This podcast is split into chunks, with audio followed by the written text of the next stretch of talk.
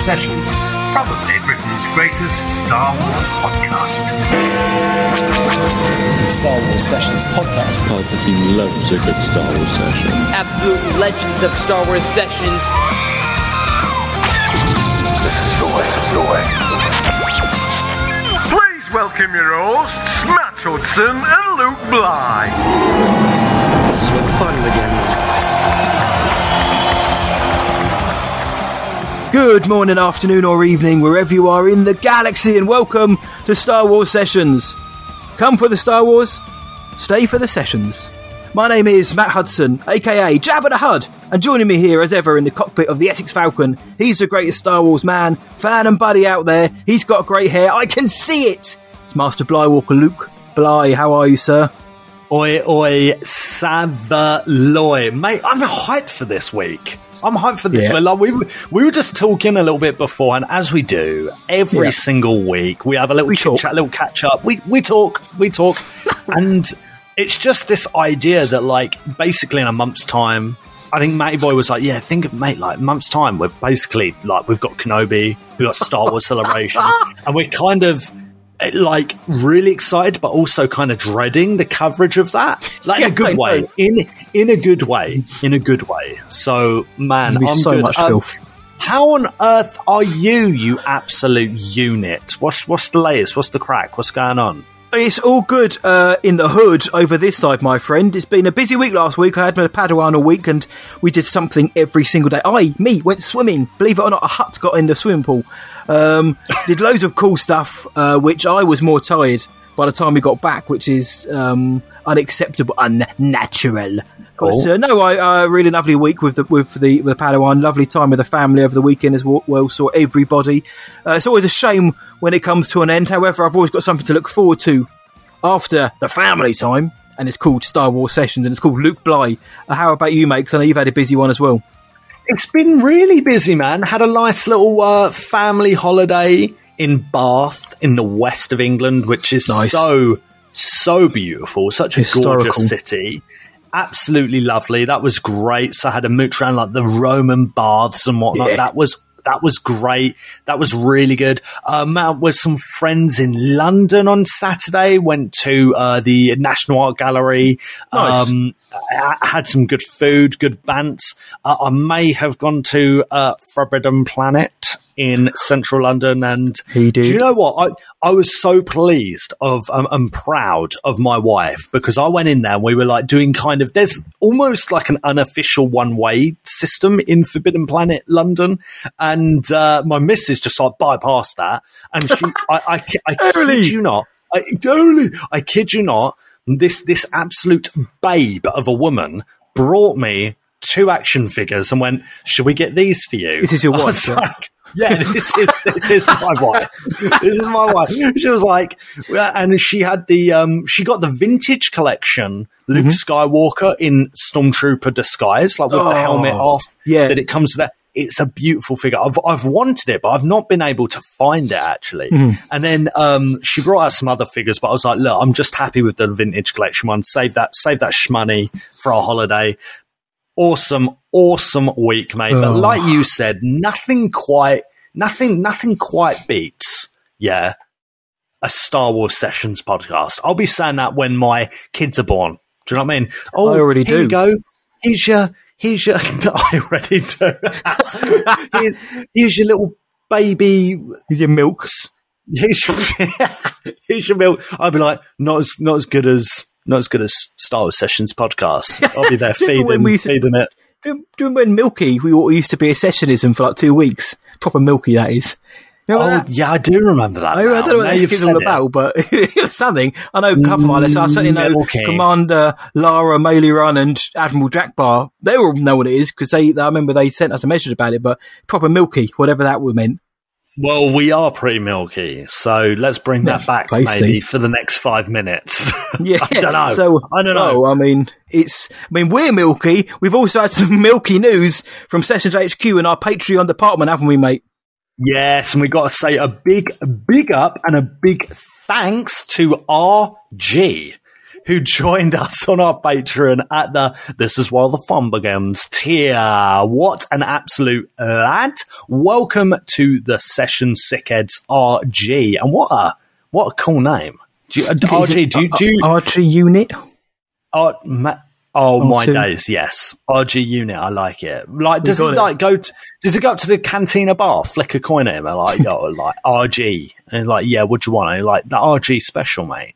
And it's like, it's just, um, I don't know, something milky, something milky. Something milky, lovely bit of milk. Well, actually, speaking of milk, uh, RG mate, you've just signed up in order in time to catch our solo a Star Wars story commentary, which drops at the beginning of this month, a couple of weeks ago now.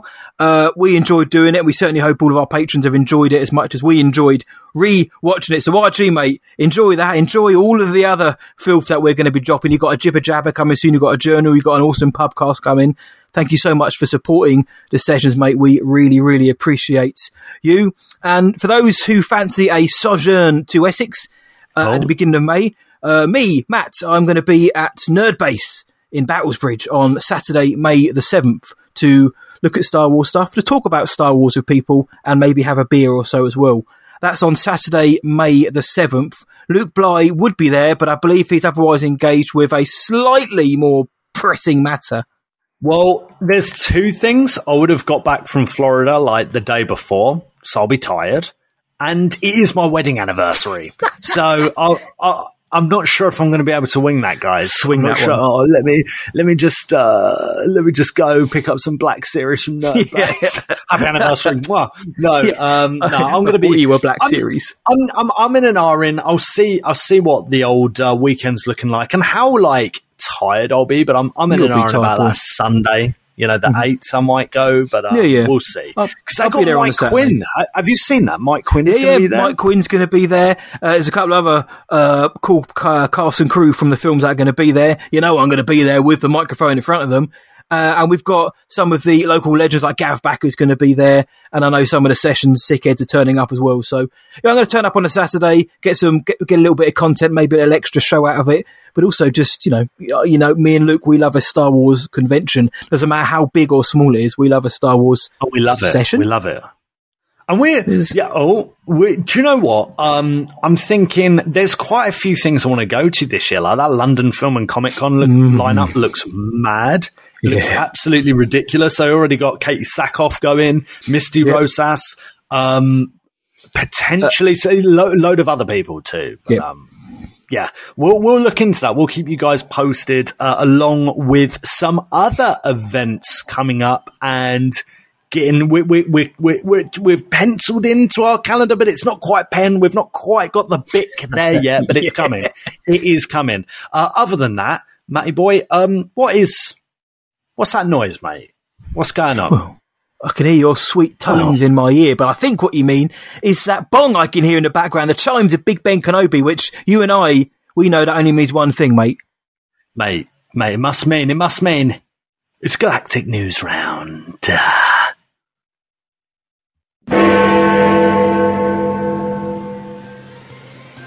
StarWars.com has officially announced a richly cinematic action adventure video game with an original story helmed by Amy Hennig and Skydance Media. According to Bespin Bulletin, development on Star Wars Eclipse is going better than previously reported and is scheduled to release in 2025.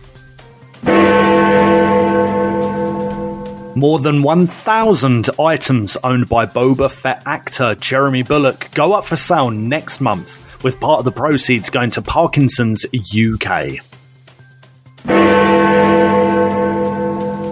In an interview with Romper, Bryce Dallas Howard has said that fans of the Clone Wars will be greatly rewarded in the Ahsoka Disney Plus series.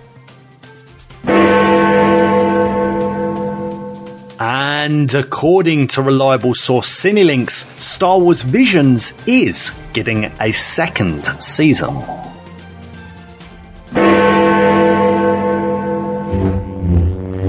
Hi, this is Simon J. Williamson, Max Rebo from Return of the Jedi, and you're listening to Star Wars Sessions, probably Britain's greatest Star Wars podcast. We like Star Wars at Star Wars Sessions. We like all Star Wars. We like the prequels. We haven't done a prequel episode for a long time. So this week, we are, we thought we'd go in hard. We thought we'd go and dig deep. We're talking about the pivotal moment that took place in the Galaxy's Opera House in the Uscru district of Coruscant during a performance of Squid Lake when Palpatine sat down with Anakin Skywalker and pretty much seduced him to the dark side. We are talking about the infamous Opera House scene from Revenge of the Sith. Uh, a film that uh, Luke and I very much enjoy, like I know a lot of you guys do as well. But this scene in particular is lauded by fans. I want to say critics, but in terms of uh, recent Star Wars, J.J. Abrams himself said this is his favourite fi- uh, part of the prequels, and many other critics have said that this was a pivotal scene in Star Wars. So, in true Sessions fashion, we're going to dive right into it, uh, rip it apart, and see what it's all about, aren't we, mate? Yeah, we are, mate. Yeah, we are. Like you said, the prequels, we're prequel babies. Mm-hmm. You know, we, we grew up with those bad boys and we have such a strong relationship with those films. Um, and really, this is one of the most integral and important scenes of the prequels and arguably of Star Wars. And that's Yes. what we're going to dig, that's what we're going to dig into today because it is, it is kind of lauded as that. Is a really important thing. Why? Why is it important? We all, we all know the scene. We all got opinions on it, and we'll get to that obviously later in the Bantina. Um, but dude, I'm I'm so so excited for this. Do you remember, Mayboy, wa- um, watching this for the first time, like Revenge of the Sith at the cinema in 2005? Um, you know, what was when when you come out of Sith? Was that like a scene that really stuck in your head, or was it only like the years later that it, like the meaning of it, the weight of it, like resonated with you? What do you reckon? certainly the latter in terms of its impact. You know, in, in years that have passed since watching it, you know, the more the more you watch it and the more you know, the more you can recontextualize it from other uh, forms and series and movies and whatever. You know, it adds more and more meaning to it. Uh, but about the time, obviously, I remember coming out thinking, "Wow, Anakin and Obi, what a fight! Order sixty six, blimey!"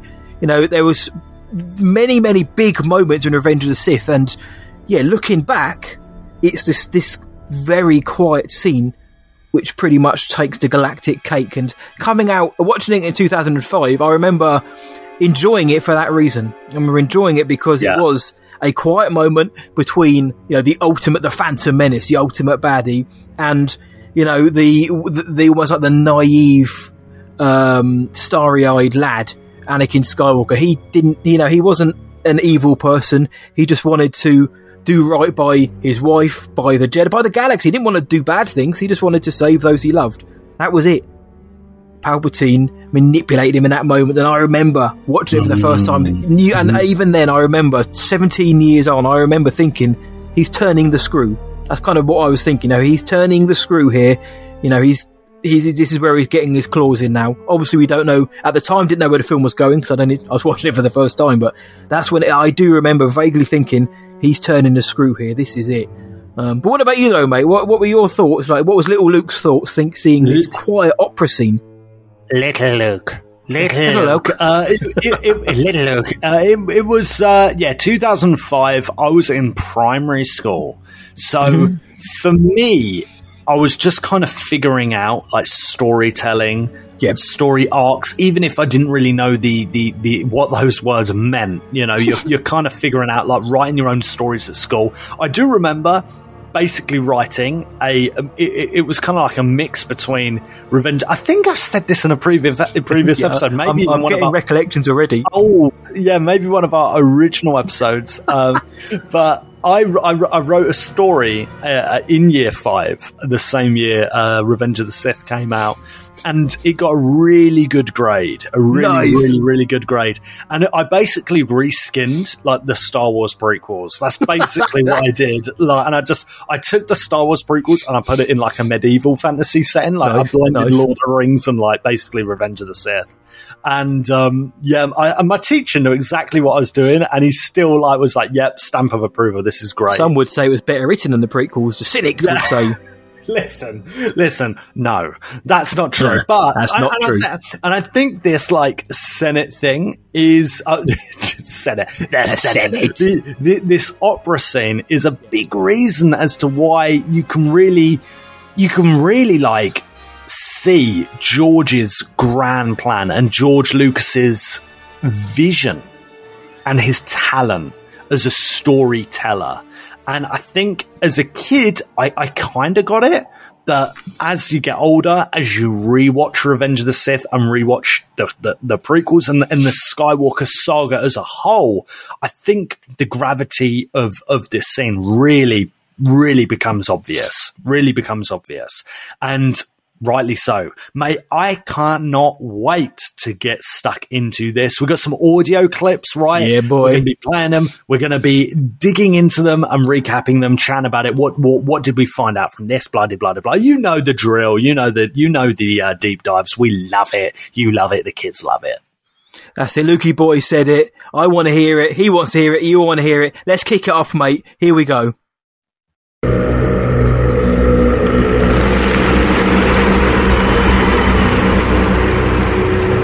You wanted to see me, Chancellor?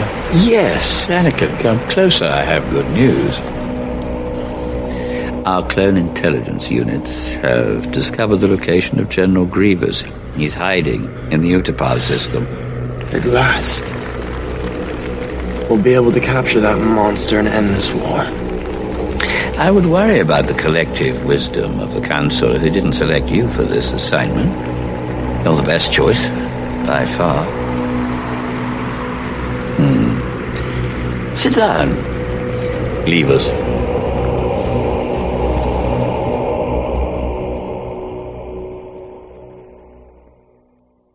That music.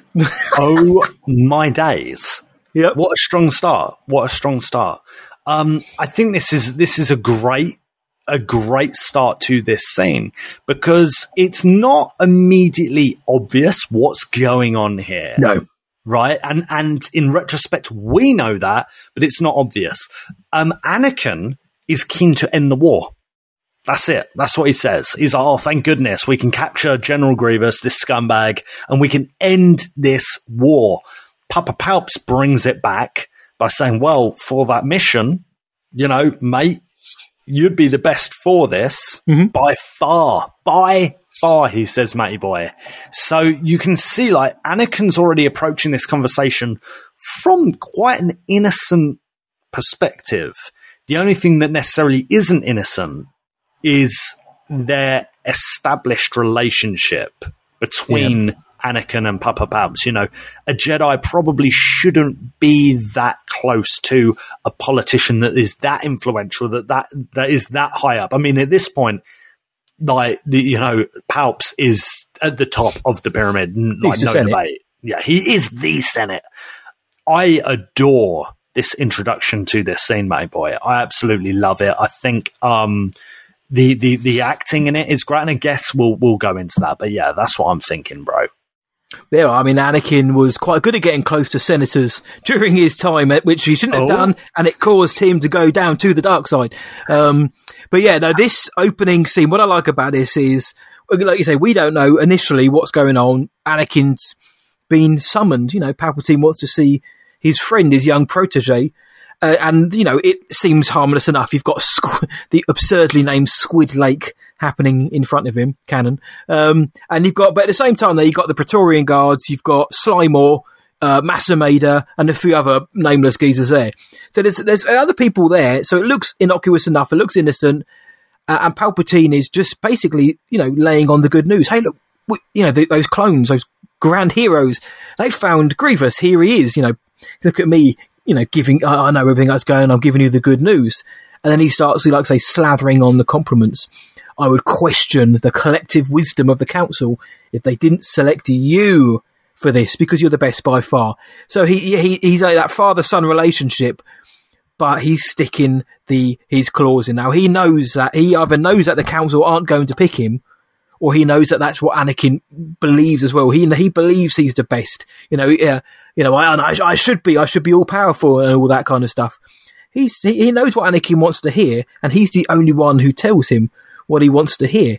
And then this moment, it starts off innocently Yeah. enough. Yeah. But then my favourite part of this particular moment we've just heard is the way Chancellor Palpatine becomes, you know, Darth Sidious for that one moment where he says, leave us. Oh, You know, he just says, he just, one, one quick flick Yeah. of his head, leave us. And nobody says anything. They just get up and they go.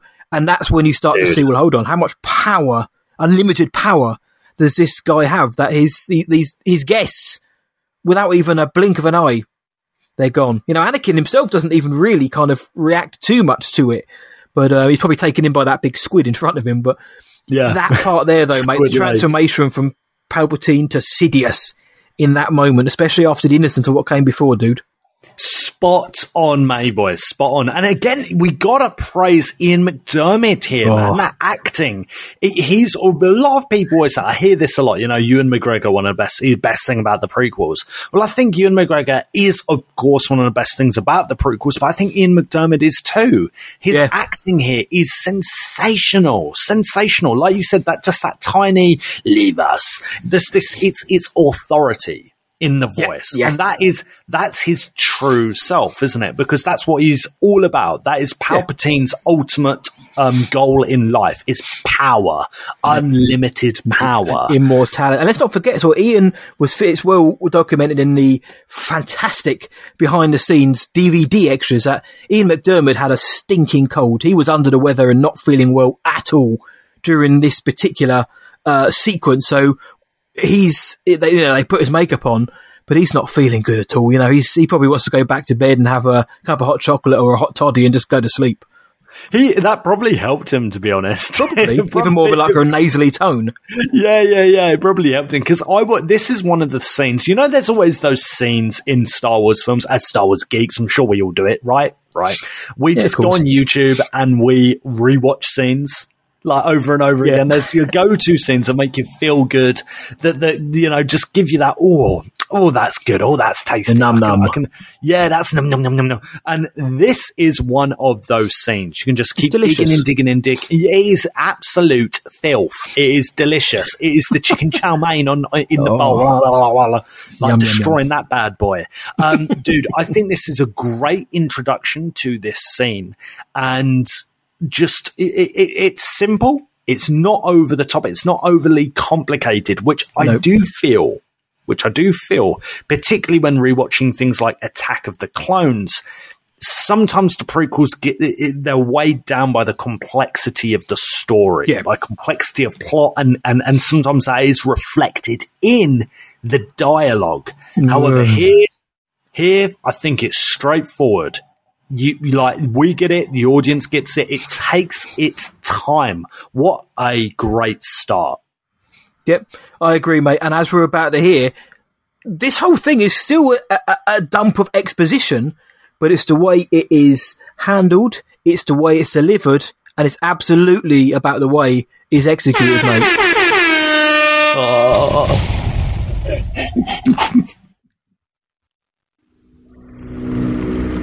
Anakin, you know I'm not able to rely on the Jedi Council. If they haven't included you in their plot, they soon will. I'm not sure I understand. You must sense what I have come to suspect. The Jedi Council want control of the Republic. They're planning to betray me. I don't think that. Anakin. Search your feelings. You know, don't you? I know they don't trust you. Hmm. Or the Senate. Or the Republic. Or democracy, for that matter. I have to admit, my trust in them has been shaken. Why? They asked you to do something that made you feel dishonest, didn't they? They asked you to spy on me, didn't they?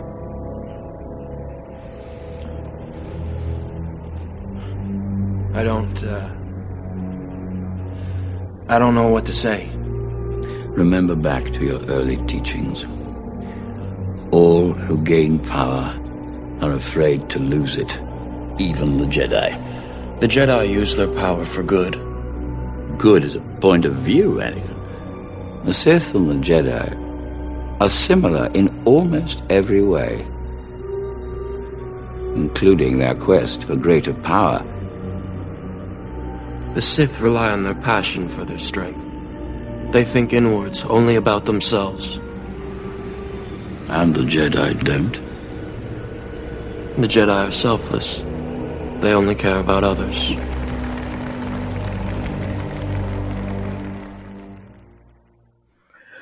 Darth Ladius. Darth Sidious, That's it. mate. He's That's it. That's Ian peak. Is almost purring through some of that dialogue, and that's just hearing that back. I was like, he's purring, he's chewing this up. Ian yeah, McDiarmid yeah. himself said, yeah, I think it is Orlando 2019 Star Wars celebration. He called this sequence and scene in moments. He called it deliciously evil. He said it's his favourite scene in all of Star Wars. It is. because It it's is. him and it's Hayden. You know, he's a he's a he's a thespian. He's a he treads to boards. He's a theatre actor. Uh, so it's just him and another actor here, Hayden Christensen, acting, sitting down, acting. Nothing else to it. Yes, they're surrounded by a big old blue screen, but they're still acting. And it's the power, as we've just said, it's the power of the delivery that makes these scenes what they are. Because you know, there's a lot of dialogue going on there. There's a lot of back and forward, and I absolutely love this bit, this particular section of the the scene as well. Uh, you know, it's basically he's saying that the Jedi want control of everything. You know, they don't they don't trust uh, the pa- Palpatine, they don't trust the Senate, they don't trust Republic or democracy. Sidious, uh, sorry, Sidious, well, it might as well be. Palpatine is basically feeding Anakin that look, the Jedi, they don't, they want to take control, they want to betray me, they don't trust anything apart from myself, which is when we get the knowledge that, you know, Anakin's, you know, actually my trust has been shaken. And, and it's one of those light bulb moments for Papa Palps. He's, he turns around, he's like, why? And it's- Right. that's, it's that moment there, isn't it? Where, he, where he's like, right, Right. I've got an in here. Right, right. It's genius. The writing here is very, very, very good. Very, very good. And I think he delivers it. Again, this is Ian McDiarmid, but Palpatine as a character too. He's delivering these lines and this message from almost like a vulnerable what in in a vulnerable way. Like he sounds vulnerable. He's softly spoken again. He's quiet. You know i didn't until watching this again like over the weekend and studying it i didn't realize how quiet this scene was. Yeah. you know you can hear the mute the, the, the, what, the squid like thing in the background which is phenomenal. But Yeah. uh but yeah you don't realize and really how quiet and and therefore how personal this conversation is. And what he's saying this, he sounds vulnerable. He's saying, "Oh yeah, not able to rely on Jedi Council," um, and he talks about how there's a plot against him. Yeah. You know, and how he he used he used that expression, uh, not trusting the, the Jedi don't trust democracy. We got to bear in mind here something really, really important, right? Palpatine is using democracy as a word to represent himself. Yeah. He is democracy, right? Yeah. But that isn't wrong. That isn't wrong. Actually, that's right because Palps, Papa Palps was legally, legally elected into his poli- political position, right? Yeah. He exploited it, but he he he was legally elected into Yeah, yeah. this system. At this point, he was not he was not a dictator. He was No. not an emperor. He was the legal head of state. He became the dictator later on, as, as we know. But I think this is so interesting. It's it's so rich in storytelling. You know, the words being used here, and how really this just mirrors history in so many ways, in like our history in so Yeah. many ways, and I'm sure in Star Wars history too, and all kinds of mythology. That there's this person who's a great wordsmith and he's completely manipulating not just the situation but the people around him and he's trying to dig he's trying to tap into anakin but i think what this scene kind of shows matty boy Mhm. Is that Anakin doesn't quite fall for it. Like he's hearing him, he's hearing him, he's hearing him, and he's like, "Yeah, yeah, no. Look, I'll be honest. I see where you're coming from. I see that there's a concern with the Jedi. Anakin is right. Yeah, Anakin is it. right. Anakin is right. The Jedi aren't flawless here, but because the Jedi aren't flawless, it doesn't mean they're the bad guys and the Sith are the right guys or the good Yeah, no, no, yeah. you know, it, it, that's not what it means. But the Jedi aren't what they should be, right? Anakin can see that, and Papa Palps, he's trying to he's trying to punch through. He's trying to weaken Anakin. yes. But I don't think in this moment, Matty Boy, I don't think he quite seduces Anakin. He doesn't do it because Anakin still knows the difference between Sith and Jedi, good and bad, loving others, being selfless, love being at the core of what you, you a, a- Jedi should be doing. Right? Yeah. I don't know. Yeah, No, I no, think you're that's- right. Yeah. I think you're right, mate. It's very Shakespearean the way this is all delivered, Yeah. It's- I re- which is what I love the most about it as well. And look, Yeah. uh, Pal- what Palpatine's saying as well isn't isn't wrong. You know, Anakin was asked by the Council, Obi Wan as the as the spokesperson, to spy on the Chancellor. We know that the Jedi Council didn't trust Palps because they said, you know, he was, you know, he holds this position basically in an interim term. If he overstays his welcome, well, you know, we're going to have to do something about that. So what Palps is saying is like, annoyingly, frustratingly true that, you know, the Jedi don't trust me and they, they are going, in his, in his words, betray him. The Jedi themselves, or the council said, you know, we're going to have to do something if this fella doesn't come out, uh, uh, relinquish power. We're going to have to take control of the Senate. So well, hold on. Okay, so Palps, Palps is aware of this. Anakin knows that they have their misgivings about him. So Palps is just kind of ref- telling Anakin what he knows. He's getting a little bit of information out of him, i.e., yeah, I, you know, my trust has been shaken as well. And what you said actually was was bang on the money as well. When you say Palps is, you know, he's trying to push through that that paper thin wall that Anakin has between, Yeah. you know, his which is basically his mental state, his allegiance to the Jedi, um, and to and to the light side of the Force.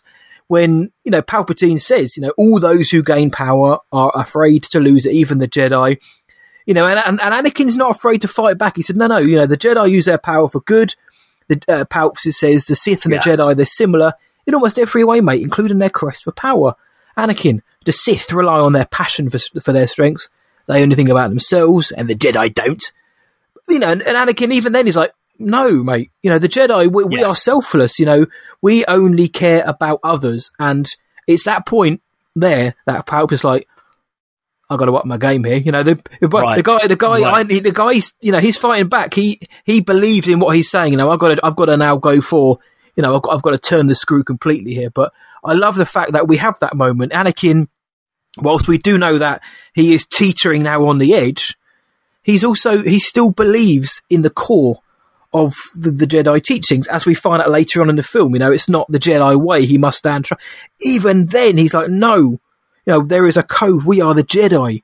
We have this code to follow. And it's all, and it's all of the other Jedi, the council around him, are falling apart. And Anakin's the one trying to steadfast hold on to those beliefs in the face of, uh, in the face of treachery from the council, in the face of manipulation from Sidious. Anakin's the one in the middle of it saying, no, no, you know, the Jedi, we are the good guys. We're not like the Sith at all. And Yeah, I, I yeah. love that, that even in this moment, it is at his most vulnerable, Anakin, Yeah. he still, you know, he still holds dear those Jedi values. He's still got faith. He Mm-hmm. has faith. It might have been shaken, right? Yeah, it might he, be a he bit rocked. that. He might take a few issues of one or two things, but he knows that it's the truth. Yep. He knows that it's right. And therefore, Palpatine's thinking, man, we're in a bit of a problem here. This is a sticky situation. Going to have to bring out the big guns, which we'll get to. But what what I see here, matey boy, is three major like problems for Anakin. Anakin's never had a father figure. Yes, true. So remember, the one of the core themes of Star Wars: family. Anakin's father figure, although short-lived, was Qui Gon. Yep. He immediately clicked of Qui Gon, and that was his role model, his father figure. Obi Wan was an older brother, not a father. Yep. You were my brother, Anakin. who- Yep. Who filled the role of Qui Gon Jinn? hmm Palpatine, a bad association, a bad association who spoil Anakin's useful habits, right? Yeah, yeah, mate. completely, completely infiltrated him. Completely infiltrated him. Slowly, he groomed him. Really, you know. And I, that, Yeah, that's you're right. It's like the angel and devil on his shoulder, that old cliche. You've got uh, Palpatine, whilst he tries to come across as friendly, he's saying the right things to to get Anakin on board. Which and there's a there's a fantastic um, juxtaposition, fantastic parallel, which we'll mention shortly, which totally relates to that. But um, but you're spot on. Yeah, Qui Gon, he believed in Anakin. He he brought he he brought him to the council. He believed in him. He was gone too soon. He was kind of thrust upon Obi Wan, who did the best he could in exactly the middle of a war. But you know, he did it out of you know, duty. he did it out of duty and eventually sort of love. Uh, Hmm. But Palpatine, you know, as, as a politician, a senator, eventually the chancellor, you know, he's kind of like that caring, you know, a, a- a wise, wise man, like wise folk who can, you know, offer uh, experience and wisdom, be that shoulder to cry on, be that person that you can, you know, tell things that maybe you can't tell Obi Wan or Yoda. You know, I, I can tell, I can confide in Palpatine. But by doing that, he's opening himself up to exactly what Palpatine wants. Palpatine just needs an in. He needs something. He needs to find that, that one weakness of Anakin that he can So- manipulate. So the other, so we've got f- those three problems that I was saying. You got da- the dad issue, Yeah. right?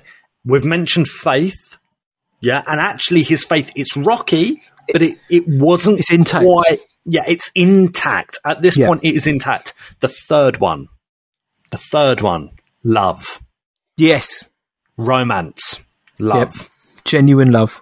genuine love, and people can do crazy, crazy stuff for love if their other principles aren't in check. Yep. And like you said, mate, Palpatine tried. He tried punching. It didn't work. And like you said, it's time to bring out the big guns. Did you ever hear the tragedy of Darth Plagueis the Wise? No. I thought not. It's not a story the Jedi would tell you. It's a Sith legend. Darth Plagueis was a dark lord of the Sith, so powerful and so wise, he could use the Force to influence the midi-chlorians to create life.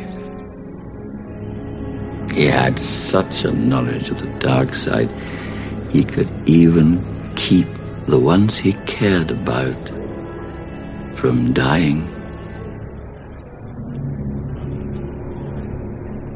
He could actually save people from death. The dark side of the Force is a pathway to many abilities some consider to be unnatural. What happened to him? He became so powerful. The only thing he was afraid of was losing his power, which eventually, of course, he did. Unfortunately, he taught his apprentice everything he knew. Then his apprentice killed him in his sleep. Ironic. He could save others from death, but not himself. Is it possible to learn this power? Not from a Jedi. Lies! Deception! I can but think, I can but think of that during this. I can but think of that during this. Wow. I mean, the tragedy of Darth Plagueis the Wise, you know, one of the, I, I genuinely think one of the greatest uh, lines and deliveries in all of Star Wars. Um, and there's so much to unpack. So much Yes. to unpack. You- You know, um, this is a very, very, very special scene. very special special scene. Um, I think there are a lot of uh, parallels going on here between not only Star Wars but mythology, the greater, and e- e- even just accounts and teachings in the greater in in like our world. Um, and it's all lies, isn't it? It's all lies. It's all temptation, and Palpatine knows what he's doing because Anakin has shared these things that he shouldn't have shared anyway, but he shouldn't be doing is the more important thing. But um, because he's he's he's shared this, he's he's given this trust to Palpatine.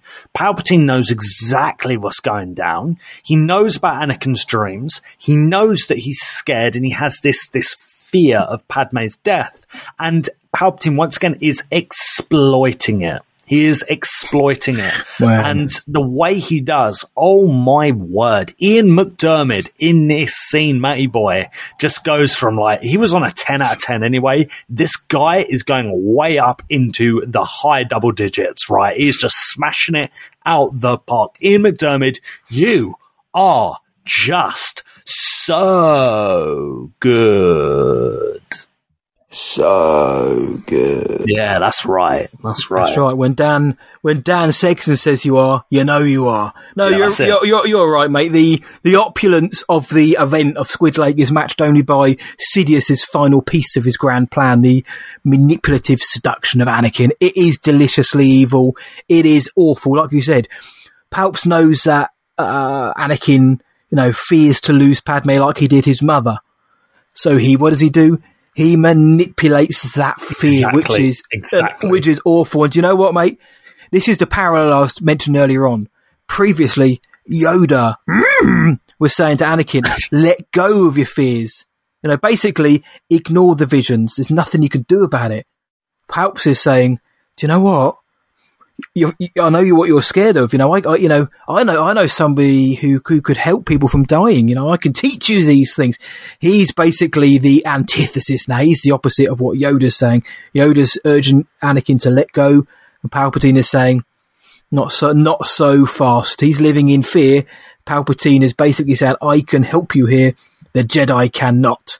And it, he knows it's that's going to work. And that is exactly what it is. That's exactly what works. As Hayden Christensen said on the, the, the behind the scenes, he said, you know, Palpatine instills these very profound notions of grandeur into Anakin's uh, head, who's only too willing to listen now. He will see, he will fight for his faith in that middle section, but when it comes to saving his the love of his life, you know, the reason for his being almost Padme, he'll do anything. As we know, he'll do anything to save her.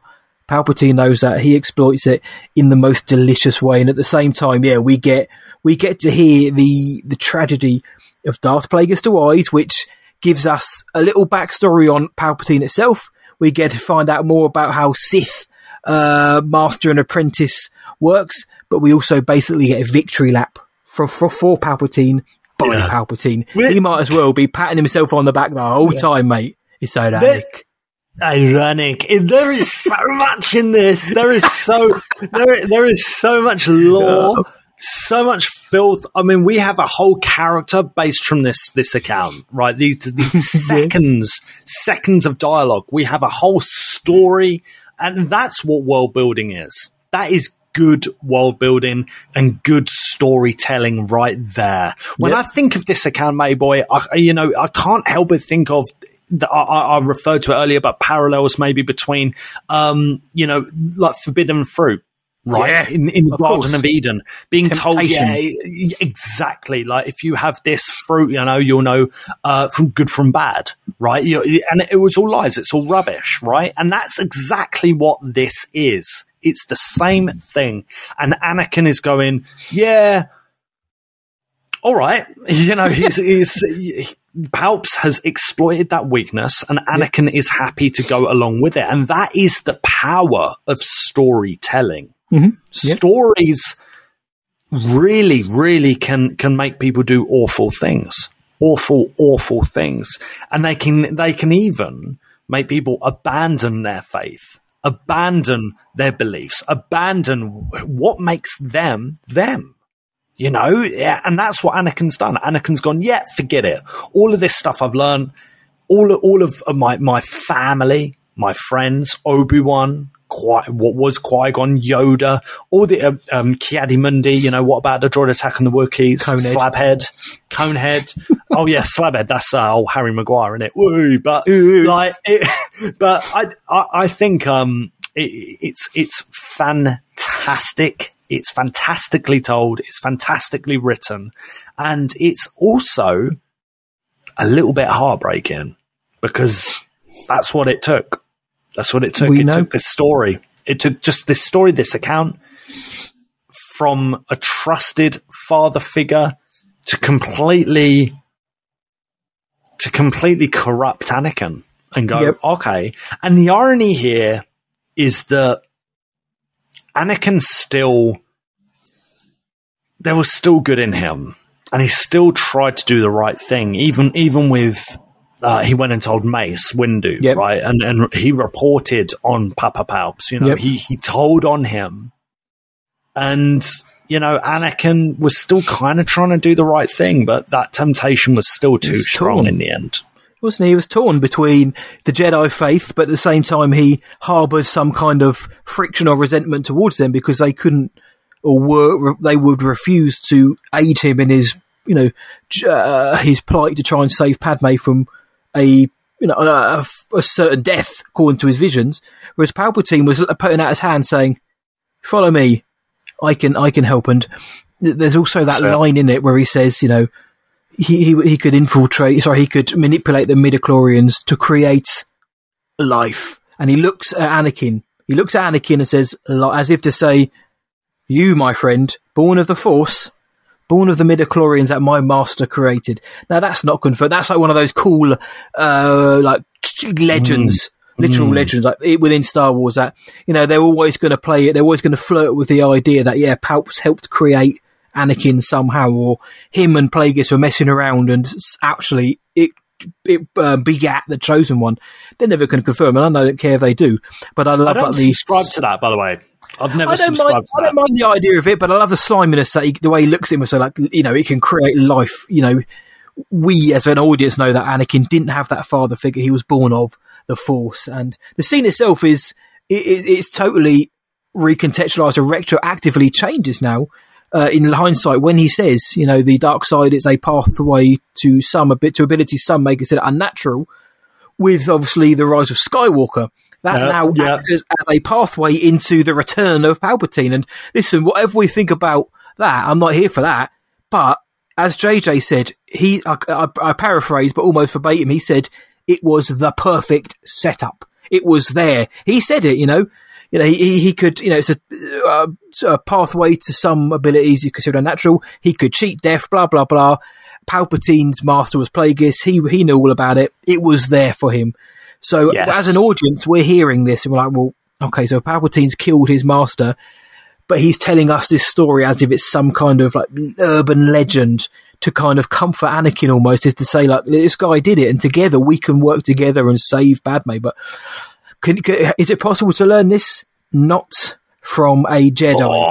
Anakin knows a Jedi can't help him because of attachment and all that uh, stuff. But Palpatine is ba- he turned around. This this is when the hook is in.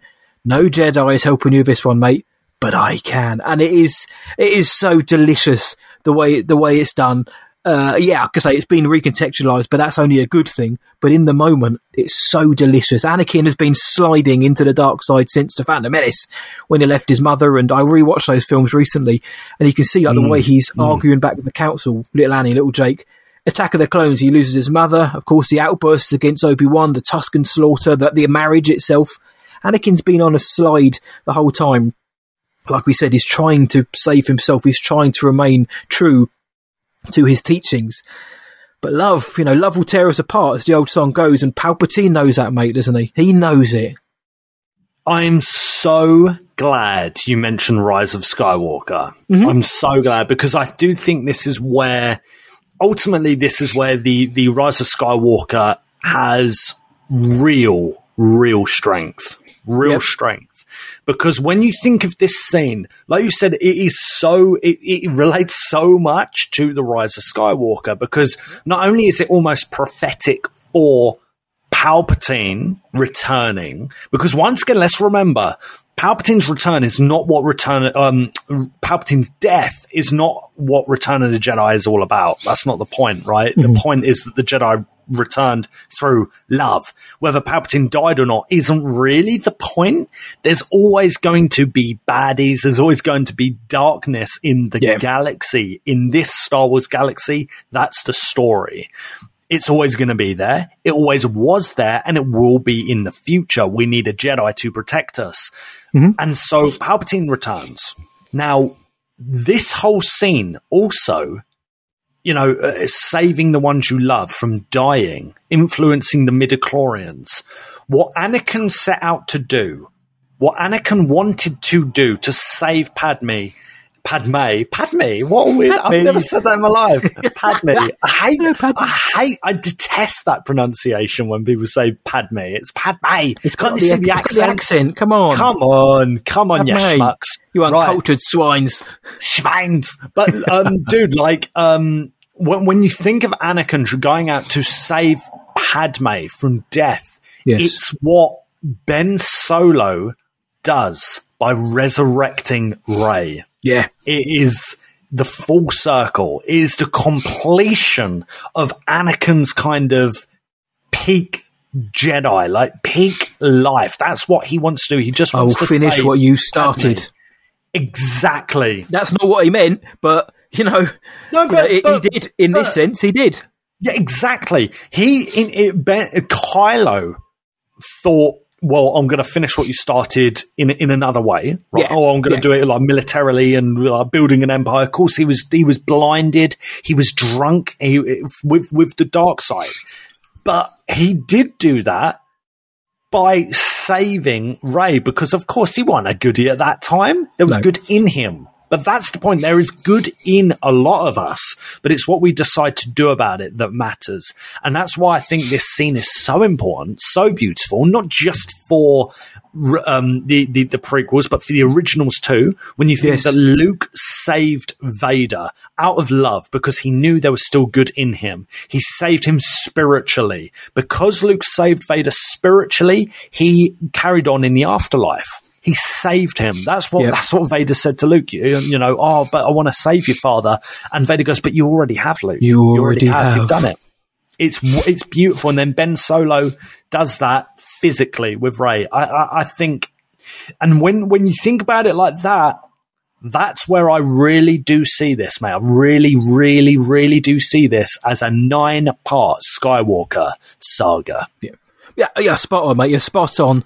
The, this scene, in, in in and of itself, watching it on YouTube or just watching Revenge of the Sith by itself, is a fabulous scene because of all everything we said. It, it it's Palpatine, you know, showing him his true self. Pretty much, he is as Sidious as he's ever going to be around Anakin without fully donning the robe and the cowl. And it's Anakin realizing that you know the Jedi can't help him. All he wants to do is save his wife. He, the Jedi won't do that. He's been given an out here. He still believes in his faith. What does he do? Can, can he still be true to the Jedi, but you know, take these teachings? What does he do? It's it's very, very, very well written. It's so well.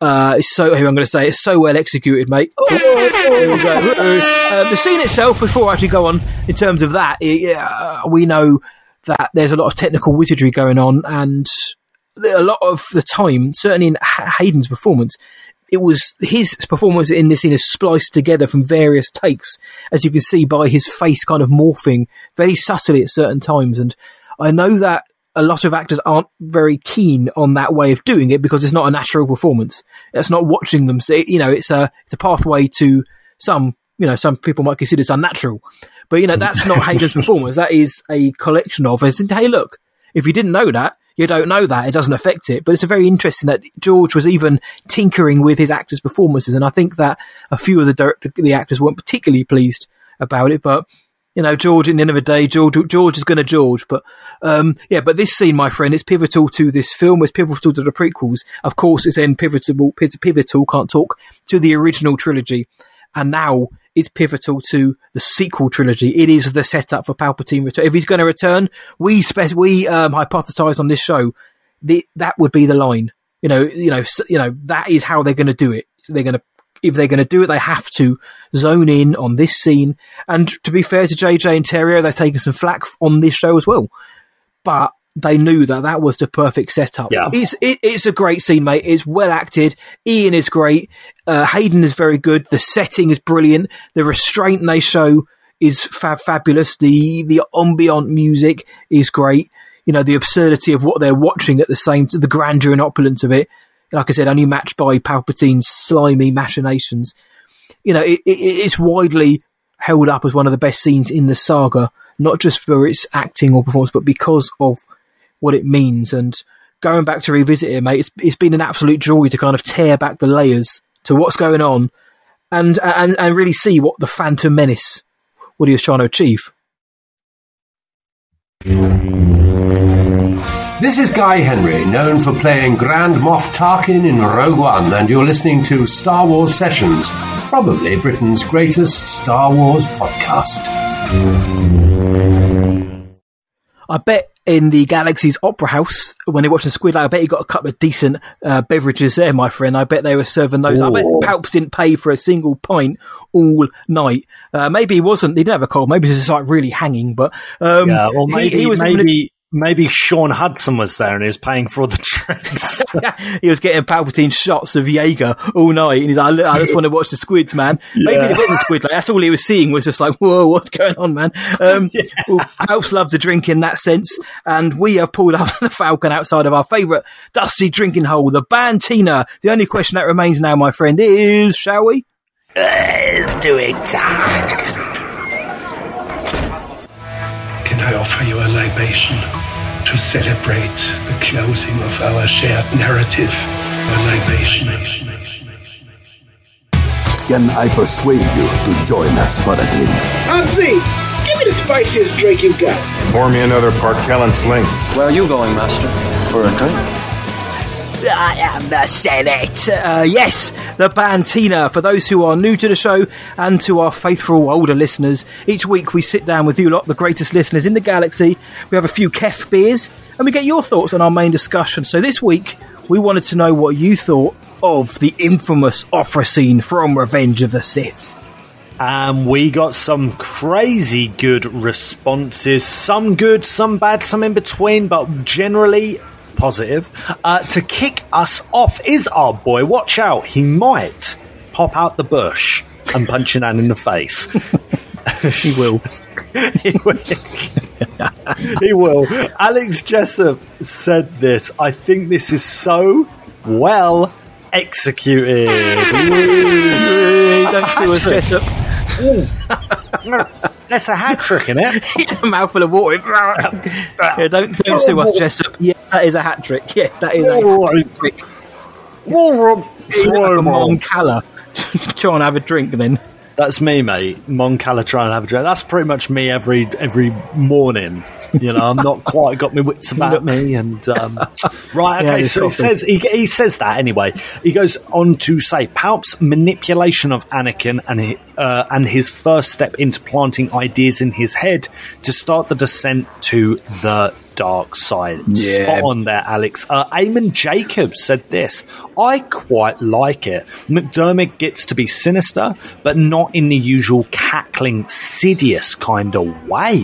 Fantastic point. And, and I was going to say, like, that's kind of expanding more on e- on the baddies and the evil side in, in, in pop culture and films in general, you know. Here it's not quite so obvious that, that he is the dark side, especially from Anakin's perspective. Yes. Eamon goes on to say, although I would have loved to see Plagueis in live action with Palpatine's narration over the top. Wow, imagine that. Um, and Seb Skywalker, aka at the Jedi, uh, un- well, the underscore Jedi underscore path underscore on Instagram, sent us this cheeky voice message. Matty boy, let's hear it. I think what I like most about the opera scene from Revenge of the Sith is how it's a critical point in establishing Palpatine's manipulation of Anakin, um, how he's sowing the seeds of doubt in making him question the Jedi Council's motives and his their belief in Anakin's skills, um, and also challenging the ideological differences between the Jedi and Sith, and essentially saying that they're one and the same thing. You know, good as a point of view. Um, and then playing on Anakin's insecurities um, about losing people he cares about, and that the Jedi won't have the power to do that. Only the you know, the story about this Dark Lord of the Sith could. And the very end, the end the scene, end quote of the scene, after Anakin says, "Is it possible to learn this power?" Palpatine says confidently, "Not from a Jedi."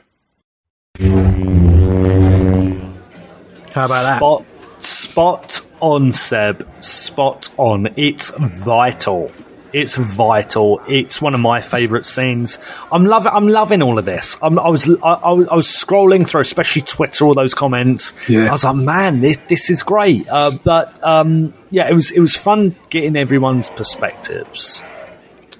Uh, yeah, Eamon's a beefcake, and whilst he and he's a very good writer in his own right as well. Um, I was thinking actually when he when you were uh, reading what he said, I was thinking, I wonder how different the scene could have played out if we'd had you know, what would have probably been the first ever flashback in Star Wars. You know, they could they could still do that now if they ever wanted to, but how different would the scene have played out? I mean, it's easy to say. I don't think it would have been as effective because the beauty is in the simplicity, but at, you know, at the same time, who knows? You know, seeing a younger Palpatine being a naughty boy could have actually enhanced it. But we, well, who knows? We're never going to know. But uh, a fab, fantastic uh, points. Alex, Eamon, and Seb, first time voice messenger. Um, Rob Walton says, The dialogue is pure exposition, so it could have been incredibly clunky, but it was also beautifully directed and performed to become an elegant character study of Anakin and Papa Palps. Best scene in Return of the Sith. Steffi Sports says, Incredible, one of the best scenes in cinema, let alone Star Wars. Ooh. Whereas JE Camp 86 on Twitter said, I get its importance, but the pacing is terrible. So, my man, we've got you know one of the best scenes in cinema, beautifully directed as an elegant character study, which it is.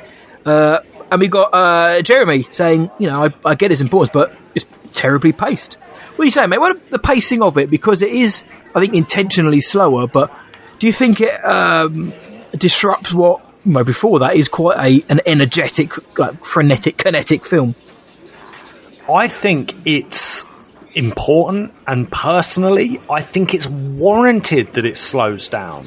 Because I if anything I wished something like the rise of Skywalker yeah, slowed down. Yes. when the rise of Skywalker slows down it smashes it out the park completely. Mm-hmm. um, case in point Ben Solo with Han with with it with his dad phenomenal. Slows even, down. Like the Zorii Bliss and Poe Dameron on the rooftop of Kijimi slows yeah. down. They're talking. You know, you know, you, you want to come with me? That kind that scene like it slows down, and it's a it's a moment between two characters in and amongst the madness.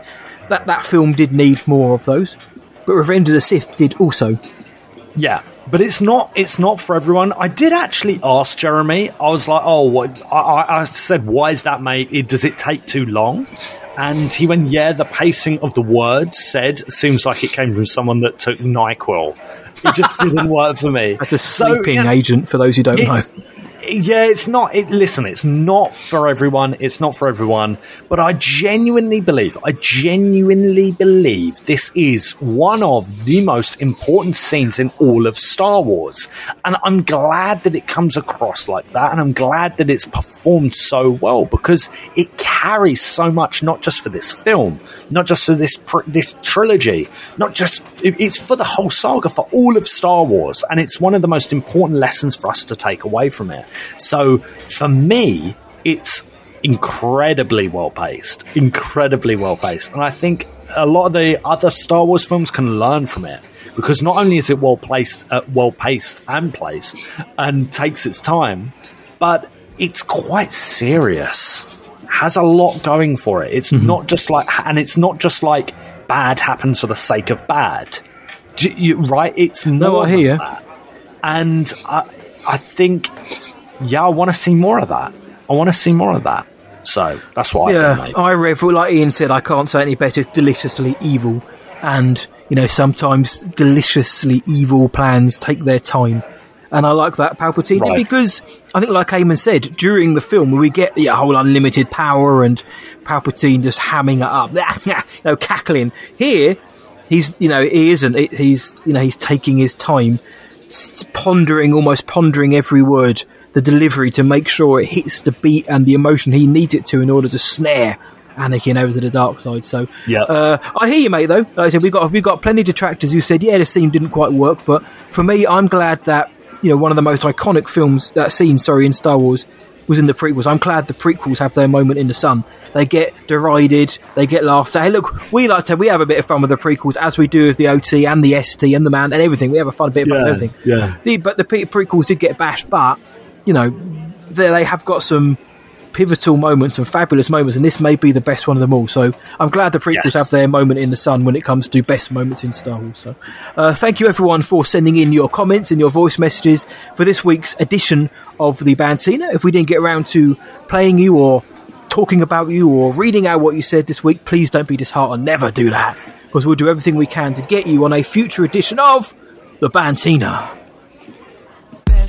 For extra content, go to patreon.com forward slash Star Wars Sessions. You know it's going to be so good. Best podcast. Best podcast. Oh, my boy has a weird blue elephant on the camera. What's that? Dumbo, isn't Who? it? Oh, is it Dumbo? It's that elephant there from uh, Disney. I, do you know what? I, there's a lot of on. Disney films. There's a lot of Disney films that I. It was that hat. I didn't. I did. Yeah. do you know what? I've not seen. on. I've not seen a lot of Disney films. They're good. You know that. Um, and I'll, t- I'll tell you why. I'll tell you why. I tell everyone this. It's because my brother was really moany as a kid. And um, Not James no, he, was, was beautiful. He's beautiful, my brother. But he was he wasn't always you know smooth ride. It was hard work. And mum and dad uh, had to like buy films for both of us. Yeah, of like, course. Uh, a like a VHS set. This was while we were living in Devon. We didn't have loads of money, Mhm. and um, mum and dad would get like a VHS for us like on on whenever, and it would have to like suit both of us. Of course. And I was, especially when I was a kid, I was quite easygoing, happy to like still the same. stuff. Yeah, and well, I don't, but but they would get stuff like Phantom Menace, and we would watch that. It's a Disney film now. Yeah, I suppose that's true. But yeah, loads of like I grew up like not what I've I've still not seen Lion King, like oh, mate. Little Mermaid, all these like Disney. films. I've not seen them. Well, well, well, my, well, because of my sister, my mum, we'd had the same problem, but because of we, because of my sister, well, that changed the dynamic. So mum and dad thought, Right. well, she's not going to want to watch, uh, I don't know, whatever, whatever the, you know, Teen- Teenage Turtles or something. She's going to want to watch the Disney films, um, Yeah. which turned out to be a blessing in disguise because I genuinely enjoy most of them. Some of them are a Yeah, bit yeah. dated now, and some of them are a bit, look a bit naff, but for the most part, some of the best films of all time, like The Beauty and the Beast, the Oh. 1991, are the best films ever made. And it's an animated film, like The Lion King is. I watched it the other day. It is on terrestrial in the UK. I was like, this is this is just great. And I watched a lot of Disney last week with uh, Olivia. You know, some of the new stuff Encanto, uh, Raya Yeah. and the Last Dragon, which Oh, is dude. fantastic. Encanto's so good, isn't it? It's Oh. it's it's it's so, good. Yeah, Yeah, and That's it. But I think Raya and the Last Dragon was one of the. Was, I think it's one of my top ten of last year. I think or top fifteen. I Love loved Raya. it. Turning Red's very good, a lot of fun. Uh, Zootropolis, Luca, all these kind. Of, no, I watched a lot of them last week, and you forget this. You know, maybe not Luca, that was a bit cack, but uh, the majority Oh, of the it? film. So I didn't like that film very much, but you know, almost Oh. all of the stuff they put out in Pixar is, is great. So um, Well, I don't even I've know been- how we I've got onto in- this. I've been introduced to a lot of that because because you brought a Dumbo on. Like, right. I was like, what on earth is that? Why, why is that on the Uh, camera? Look, listen, I was going to say it's the Spices part of the Buddha Bantina. It's the Patreon questions section. And to kick us off this week is a naughty legend. It's Gordon Brown himself. He goes and asks this, matey boy. Oi, oi. Fellas, not Sabaloi, fellas. Fellas. Uh, there are so many great Star Wars toys and super items of merchandise available out there. Aside from any of the amazing figures, which I know you both enjoy collecting, uh, which now. Star Wars toy, yeah, which Star Wars toy would you most like to add to your collection? It will be a popular selection. Um, but the Lego Millennium Falcon is probably my pick. Keep it spicy and hi to all my fellow sessioners. Uh, what a lovely, well Well, written and, and sweet question, Matty boy. What are you saying, mate? Well, I know a lot of people want that Lego Millennium Falcon. It ain't cheap, but it it's, but it looks fabulous, mate. Me, Yeah. um, I mean, I'd like one that doesn't exist. I want the Stinger Mantis from Fallen Order. I'd love a model of that. I think that would look great. I'm, I like the idea of like ship models. You know, I mean, I, I like. I think uh, with a ship model, depending on the scale, well, you can almost get away with displaying it, and you know, it kind of just like blending in with your existing decor. Whereas certain figures and that, you, and like, you, you can't because there- there's a Rey and a Jyn Erso Forces of Destiny doll doesn't quite fit in quite as well. Mm. But uh, I have those over there. Um, I would like that. I'd like um, a clone helmet. You know, a we, we've got our Boba Fett. We've got these uh, Sith Trooper and all the other ones that are out there. But I'd love a clone Trooper helmet. But uh, something that you can actually get is something which I want to get recently. I've been putting the word out. Is is a, a lightsaber. Know, I'd like um, again, all jokes aside, he'll going to guess what he's going to say. But I would like Rey's lightsaber from the Rise of Skywalker. I think that's beautiful lightsaber. But just any lightsaber, like a decent, like a, a quality lightsaber. We know our boy Sith Slayer uh, creates those like nobody's business. They are fabulous, but a proper top quality lightsaber, whether it's Luke's, Anakin's, uh, Rey's, Obi Wan's, Sidious, Yeah. whoever, a really decent lightsaber. So you know they're readily available, but they're quite pricey. But that's something like that because you know I'd like to have that on a little stand, little display stand on the on the coffee table or on the shelf shelving unit or whatever. So for me, you know, if- I couldn't get like a clone helmet, it would be a very good lightsaber, mate, or Cal Kestis's lightsaber. But what about you, mate? That's a great, great answer. I Mm-hmm. have a similar answer, but I, I have a lightsaber already, but you can't detach the hilt. Mhm, that's what, I want, a would like- detachable. yeah. What I would like is just like a a, a, uh, a really good replica of maybe the Skywalker saga, um, the Skywalker saber, Yeah. or um, probably Luke saber from Return of the Jedi. Just literally the hilt on its own, just like on top of a bookcase Yeah, or with yeah. books, just kind of in the background but not obvious. A lot of people would be like, "What is that lump?" That's what I mean, like, yeah. yeah, that is delicious. Absolutely delicious. I'll be honest, Gordon, though, so many, I love so many of the action figures. Um, I really, really do. I'm not sure. I don't think this counts because this isn't an action figure per se, but dude, that HasLab Razor Crest. Oh, oh, oh, I'm so Oh. jealous of everyone who signed up for that and backed it. It's I beautiful. couldn't, I couldn't justify that.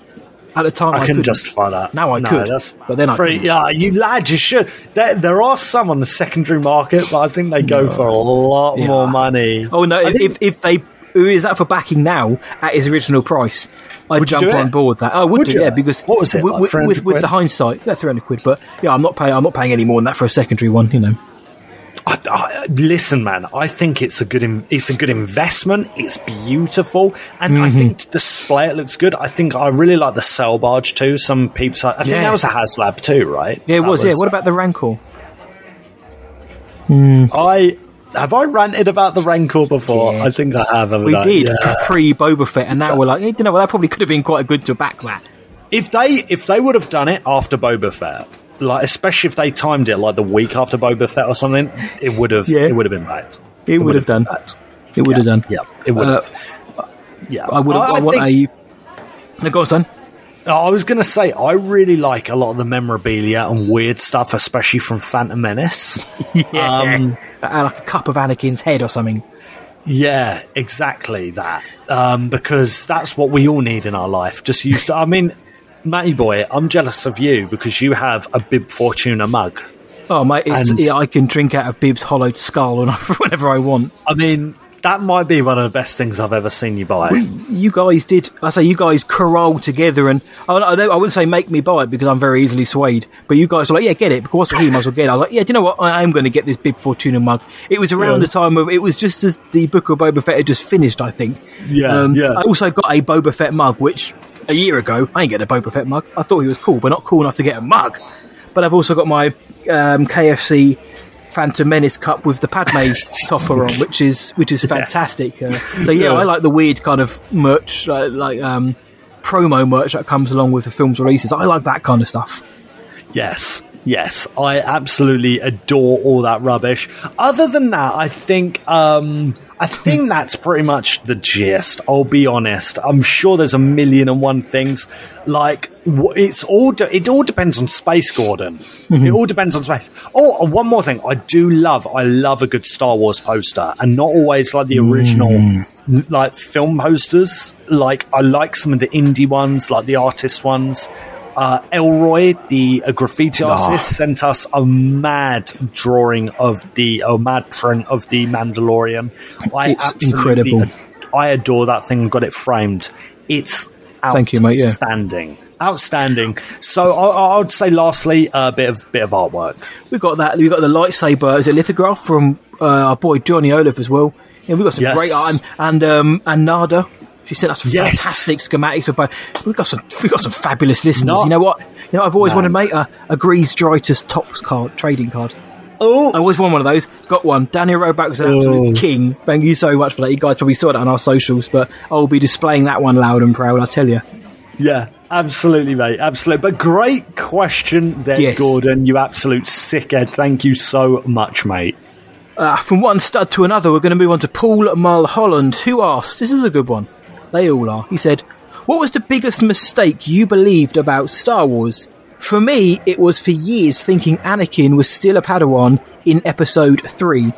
I could never understand why he was training Ahsoka before he became a Jedi Knight. So, uh, what's the biggest mistake or misconception that you had surrounding Star Wars, mate? It's a bit of a hard one because Paul has pretty much put the nail on that head um, with my one. Really, it's that I thought Anakin was still the Padawan. Like I didn't get like that. Oh, you, we, we, you know, we, but we don't. We grant you the rank of master, but not of.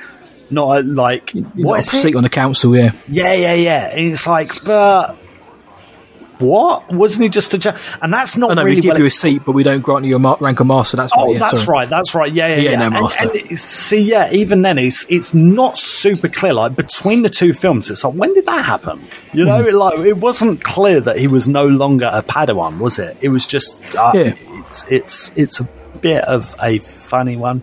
Um, for me, I think it's more real world stuff. If that counts, Mm-hmm. like, um, like, for example, uh, Mace Windu has a purple lightsaber. When I was a kid reading why he had a purple lightsaber, it was always stuff like, oh yeah, he blended like the dark side a little bit, but he didn't fall into the dark. Turns out, ma- uh, Samuel Jackson just wanted a purple lightsaber to spot himself in the battle. That's it, and they is wrote great. around it. That's kind of re- that's real life. That's just how it is sometimes, uh, and I'm glad it happened that way round.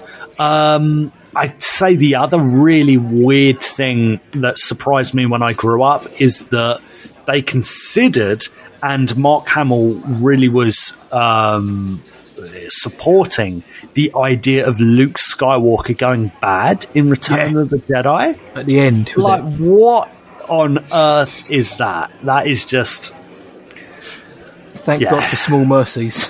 yeah. but Yeah, it- God they looked at that script and were like, nah. nah yeah, no, fancy that doesn't work. Yeah, exactly. Because exactly. back then, in the early 80s of sci-fi, that's you know, there's plenty of sci-fi films around the time which did subvert that and have like a, a dour, sad, depressing ending. Yeah. Thank goodness that George and that didn't fall prey to that. Yeah, absolutely, man. Absolutely. So, I, I, I'd say the last one's probably Order 66, like fully understanding Order mm-hmm. 66 because of Clone Wars. Because, yeah, until Clone Wars, it, it was one of those things you just go along with. Mm-hmm. Same with Master Sifo Dyas, all of that stuff. It just kind of, I, I wasn't that bothered about it, but it did kind of go over my head a little bit because it isn't explained that very well. It's not explained very well. What about you, Matty Boy? Because this is, I, I found, I'll be honest, I found this quite a difficult question to Yeah. answer. Yeah. In in the best possible. We've actually you've actually given two of mine. One I'll leave to the end Oh, because it's it's okay. relevant for something else. But the first one actually was as a kid. You mentioned watching Revenge of the Sith, and what did I think about this opera scene we've just been speaking about? As a kid, watch a a, a youngster watching Attack of the Clones. It was yeah the whole Sifo Dyas thing. I thought at the time that you know I thought the Jedi knew about the clone army being created you know the Kaminoans are going on about you know Jedi Master Sifo Dyas. Yep. You know Yep. he he wanted he instructed us to make this, and obviously now even at the time I kind of know Obi Wan was a bit like, uh, what? Hey, but I, I, Yeah. in, I, in my head, I was like, oh no, you know, the Jedi Council, they, they know what's going on. Obi Wan just didn't quite understand the, the, the assignment. So that I didn't quite believe, you know, that was a mistake I had at the time, and then years later realised it. Uh, again, kind of an kind of an in-world, out-of-world one. Oh, for for the longest time, uh, when I was a kid, especially, I always thought it was Luke. I am your father. When of course it's no, I am Yes. your father. Uh, I, I believe Palpatine was dead. What a big mistake that was. Uh, I'm kidding, guys. Uh, but yeah, the other one, which actually plays into uh, our spoiler, our next question, which we'll get to in a second, but Order 66. The biggest, my biggest mistake about Star Wars is that when the fate, the infamous Order was um, was given, I just assumed that was all the Jedi, all of them gone, apart from Obi Wan, Yoda. So my, you know, I was kind of under the assumption for the longest time that you know all of the Jedi were gone, apart from you know those those two or however many there were. So I was under the assumption that that was just the way it was. Order sixty six eradicated all of the Jedi, but we obviously now know in all of them. All of them, wipe them out. Uh, we know that from other stories that that wasn't necessarily the case, but um, yeah, I found this question challenging, but in the best way. Thinking it's kind of having to go back in time, thinking right, and what you know, even most of it, most of when I was younger, I was like, what, what did I kind of misconstrue whilst watching it? And Order sixty six was definitely the big one, but you know, some of the things in the prequels, maybe that's because of the way that they're presented. But Order sixty six would probably be mine, mate. Yeah, good answer, man. Good answer. Thanks, I mate. absolutely love it. And great question, Paul. If I think of anything else, I'll message you or put it on the Discord or Yeah. something like that because it, it shout. is a re- it's a really good question. It's one of those things that I feel like there's got to be more. There's got to be more, and I'll probably remember it. I'll be I'll be like cooking dinner or something, or in the car halfway to Birmingham, like, oh yeah, there we go. Let me let me just like whip out the phone. No, don't don't Discord while driving, guys. Mate, So- I, I remember when uh, when Bodhi Rook came to Jedha, and I was like, this guy, he, you know, he's he's there for a reason. But no, uh, Saw Gerrera came out and said lies, deceptions. And I believed him. I believed Yeah. him. But I, Yeah. I was wrong. I was I was you know hooked in. I was taken for a ride by Saw Gerrera, and he lied. He was the liar, and he was the deceiver. So uh, that's me, mate. What what a dirty scumbag! Yeah. What a dirty it. scumbag! Uh, lastly, it's a naughty one, a real Yeah. naughty one. Scott Fisher, the naughty boy himself. Uh, I was going to say the fishy man. he loves a cider. He loves a drink, but he loves a cider. Love. We'll call him the cider man. Drink like Scott fish. Fisher, the absolute king, asks this: Do you lads think if Lucasfilm and Disney uh, will continue to add more and more Jedi survivors of Order sixty six and the subsequent Jedi Purge, will it take away the effect or impact of Order sixty six? Uh, we were all uh, witness to when episode 3 first came out. Um, it was just Obi Wan and Yoda. They were the only Jedi we saw survive originally. So there we go. Um, Matty Boy, what do you reckon? I- I- I- Is the is it going to take away? Do you think more Jedi will be surviving Order six six? What do you reckon? Uh, yeah, very much so. I think it does. Um, more to the point that it, it, it's the Jedi that survive through the original trilogy, which for me does lessen the impact somewhat of what Yoda said. And you know, when, when gone are we the last Jedi? Gone am I the last of the Jedi? You'll be. You know, any of the any, to, be, uh, to be honest, any rogue Jedi surviving up until kind of Rogue One, Rebels time is fine. They're being hunted. But the beauty of the OT for me and Luke's story that was that he was the new hope and the only hope. Having, uh, for example's sake, Ahsoka around and not bothering to join in is is surely counterproductive to her characterization, allowing people to die across the galaxy. And she knows who Vader is. Yes, I get the whole world between worlds thing as well, but I don't know. I, I, I don't buy into the you know I am no Jedi line because I think it's a bit rubbish. She's a she's a Force user. She her, her she exists to do good. Her whole arc in the Clone Wars and Rebels is she wants to do good. She wants to help. Even when the clones turn on her, she won't kill them. You know, she's she's not going to stand by idly and let the Jedi, sorry, let the galaxy and the rebellion fight and just do nothing. And I get yeah, world between worlds. I, I have my issues with that. Ezra's out there somewhere, which doesn't help either. However, he is, you know, we, we know he, he's, he's lost, but I think the poignancy is lost to me somewhat, knowing that Luke really wasn't the last hope. He wasn't the last hope. He might have been the best hope, but he wasn't the last hope. He might have been the offspring of the chosen one, but being born to a prodigy doesn't necessarily mean you're going to be one as well. So you've got 10,000 Jedi spread across the galaxy. I have no issue, mate, with believing that some of them escaped the purge uh, of Order 66, but I do think that the story would have been served better if they were all gone by A New Hope. I, I, I can't actually complain. I think the story, the Ahsoka story, has actually been continued so very well uh, into the Mandalorian. It's been such a good story to watch. I just feel like Dave couldn't quite let the character go. Kanan, now his story was handled perfectly. He's a hero, and he still has an arc, but he's out of the picture by the time of A New Hope. He gets a heroic, oh, oh, wonderfully emotional um, send off in, in Rebels. Cal Kestis, I mean, he's probably going to be gone as well. I, I, mean, I'd imagine he will be. We don't know, but I, I, I do think it lessens it somewhat. You know, we are we do see Jedi being hunted down and slaughtered. You know, they're not. You know, ten thousand. Not all of them were wiped out in one go. I get that. Totally appreciate. it. But I just kind of wish that by the time of A New Hope, it was just Luke, Obi Wan, and Yoda, and of course those two leave the picture. I just kind of wish it was just Luke. So, you know, it, it, it, the, the fate of the galaxy does rest on his shoulders. You know, had had Ahsoka gone out in Rebels or, or at the end of Rebels in the blaze of glory, you know, think how much richer that could have been for Luke's story. They could have tied that in so well. And like the fact that you know all of these great ah. Force users and Jedi, you know, fell along the way for Luke to pick up that baton and continue and, and finish oh. their story they started. I don't know. I do kind of always feel a tinge of like, oh, I, what you know, what if? But it isn't. That isn't the case. I'm not going to sit and cry about it. I've grown to really like the character of Ahsoka. I think she's great in Amando. I can't wait to see in her own series. And actually, you know, ironically, the search for Ezra Bridger, another surviving Jedi post Return of the Jedi. I can't wait to see that story. But um, you know, if, if, you know, if there's a concrete reason why they're not around, fine. But I could do kind of wish it was just Luke. But you know, power of storytelling. There, there's plenty of ways to make this story work and change what we thought those lines Mm. meant. So yeah, I do think it, it lessens it somewhat the more and more you get. But ten thousand Jedi, they didn't kill all of them at once, mate. So uh, I think it does to an extent. But see, I'm, I'm not going to complain about it. Look, it's good storytelling, mate. What about you? I have a few answers to that because you went in there, matey boy. I did. I, went think- full on, mate. I'm passionate about this subject. Well, I think that with Ahsoka and Ezra, let's see. Let's see what the story says because I think it, there might be some world between world stuff and Yeah. weird things going on, which I'm not sure if I'm, I'm a fan of. But again, it, it, it depends on. It always depends on the execution, right? There we go again. I mean, it, it was a it's a Palps themed episode. It was bound Come to come up a lot. Um, okay, but regardless of that, I think a lot of the Jedi do die. And I Yeah, think most of them, people like yeah. people like Cal Kestis are going to die. Yeah, I think that. I believe think so. that.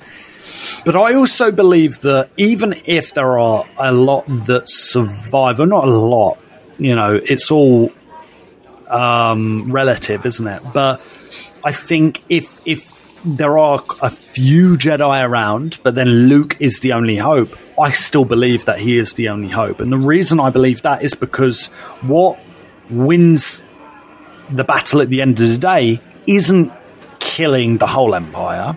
It isn't killing Palpatine necessarily. It is saving Vader.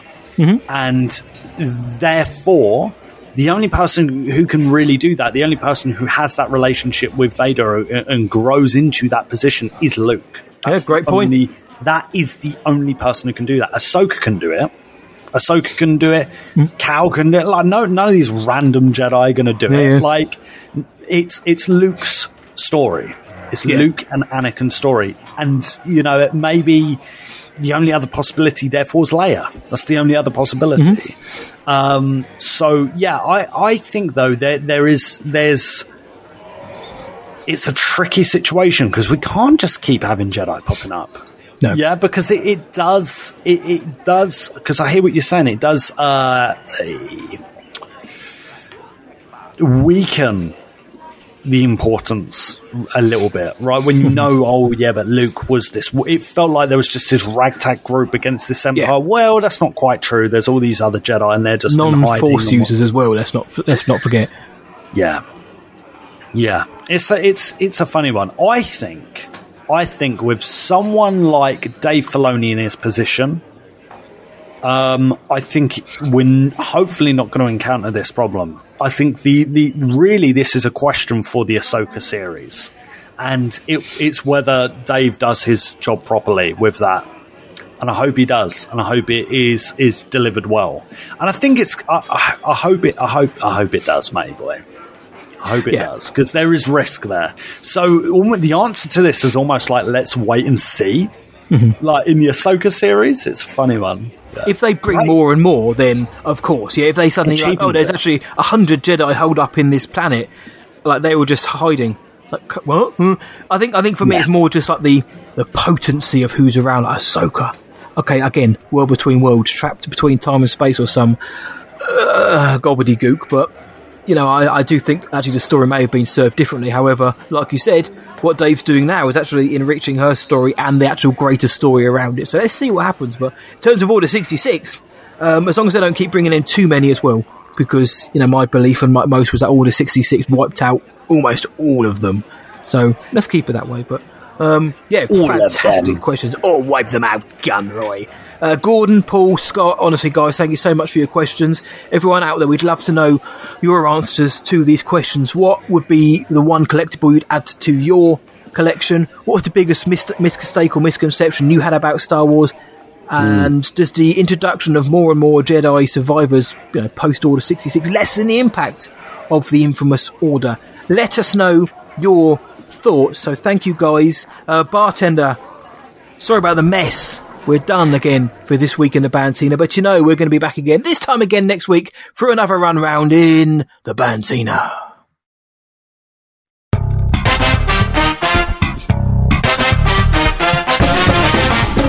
Ladies and gentlemen, It's the Star Wars Sessions game!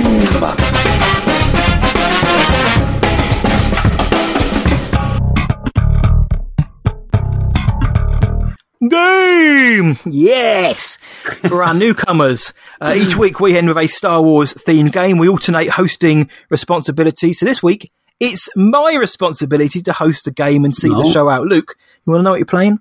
Of course, of course. Lay it on me. Lay it on me, mate boy. What's going down? Right, if you could just uh, go to your window, open it, and scream "I love Star Wars" endlessly until someone tells you to shut up, that'd be great. Uh, that's Oh, not the yeah, game. Yeah, that's not the game at this time of night. Do Uh, that. no, I'm going to get. I'm going to test your knowledge, mate. We've just done an episode about the opera scene. I want to see how closely you were listening to what Papa Palps and Anakin were saying. So I'm going to Oh. ask you to a few questions about you know, what they said, and maybe also if you could finish some of the sentences that they said as well for me, my friend. Oh no. Okay. how well right. can you remember the opera scene? You ready, my man? Yeah, let's try it. Let's see. Right. Let's see. DJ, Oh. smash that music. Here we go. Um, who who discovered the location of General Grievous? Um, Obi Wan Kenobi.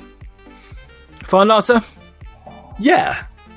Uh, the clone intelligence units discovered the location of General Grievous.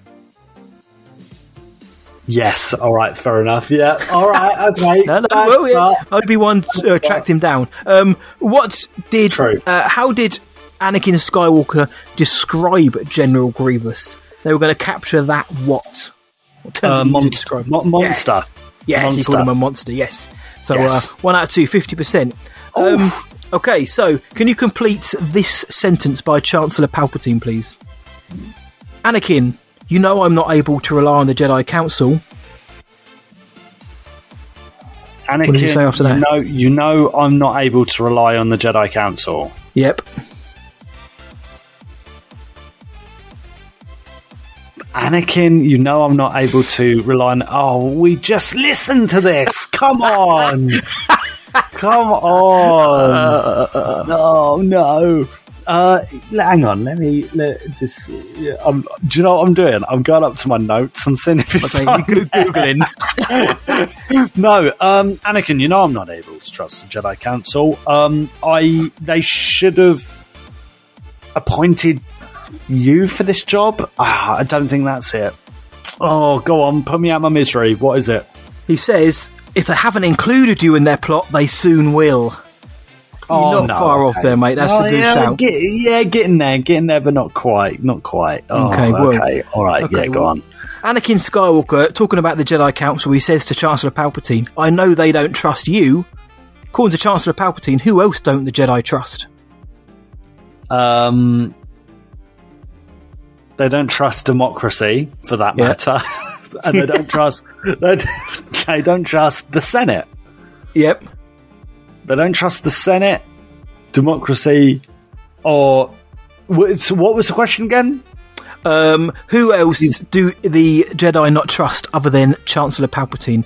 The so democracy, for that matter, and the Senate are correct. There's one more, one more body that the Jedi don't trust. The Senate is it not the ca- the courts? No, no, now. um, This is fun. mm. Oh, it is really, really, really fun. Um, For me. What are you saying? The Senate, so it's democracy, for that matter. the it, the um. Oh, it's the Republic. Yes, Yeah.